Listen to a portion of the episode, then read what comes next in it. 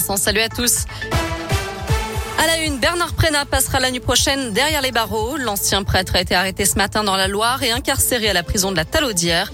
Condamné l'année dernière à 5 ans de prison ferme pour des agressions sexuelles sur mineurs commises dans le diocèse de Lyon.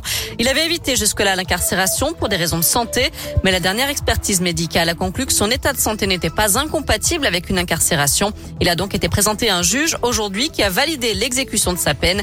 En prison, l'homme de 76 ans continuera à être suivi par un médecin.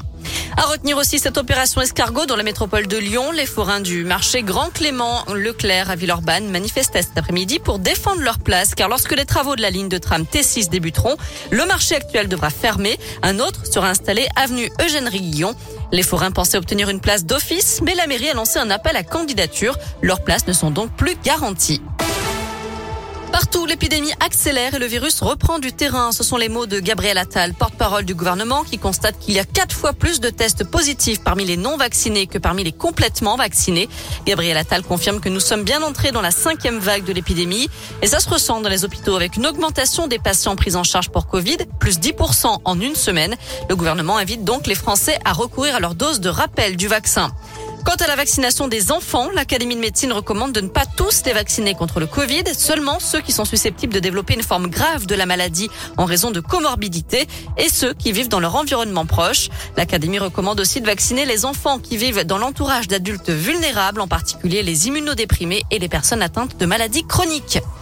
Remplacer le 15, le 17, le 18 par un numéro d'appel d'urgence unique, c'est la proposition de loi formulée hier par le Parlement et défendue notamment par les pompiers pour ne pas jouer les simples ambulanciers et pouvoir mieux se concentrer sur les missions spécifiques de soldats du feu. À l'inverse, les médecins urgentistes sont contre, ils y voient une perte de chance pour les patients.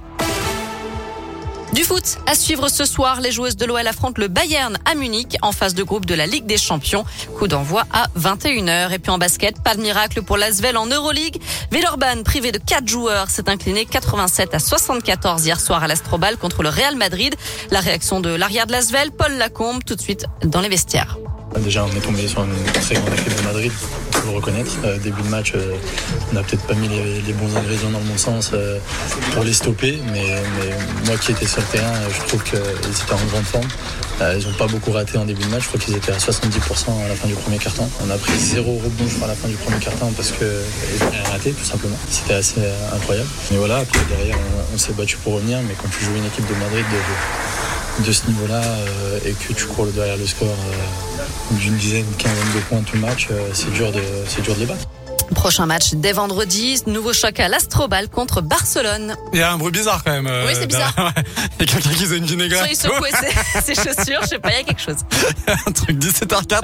On file sur notre site maisonradioscoop.com avec la question du jour. On parle de la mise en place d'un numéro d'appel d'urgence unique. Alors est-ce une bonne chose? Vous répondez oui à 70%.